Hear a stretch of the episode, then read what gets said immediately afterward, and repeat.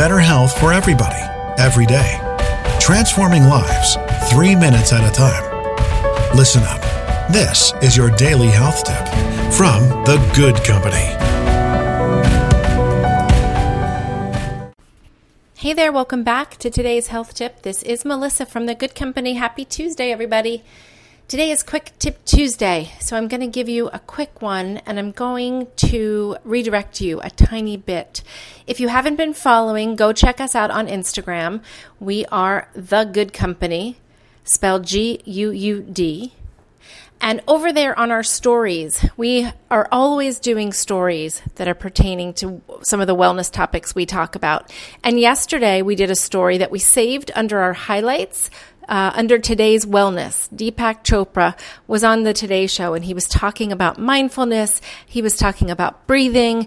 And one of the things I want to introduce you quickly to is alternate nostril breathing. It can be done a few ways. Um, I've done it in Bikram yoga using my hand, but the way that Deepak Chopra talked about it yesterday on the Today Show had to do with crossing your arms in front of you, which kind of made it really accessible for me.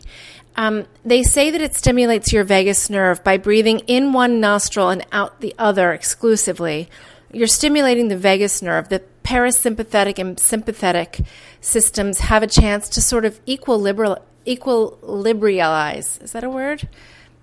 I just made it one. Um, anyway, that's what gives you that feeling of peace and calm. And so, if you're having an anxious moment, it would be much easier, from my perspective, to cross your arms over your body than it would be to use your hand to sort of open and close your nostrils. So I encourage you to go check out the story. Again, it's on Instagram at the Guud Company, G U U D, and uh, there's a lot of other good stuff over there as well. So follow along.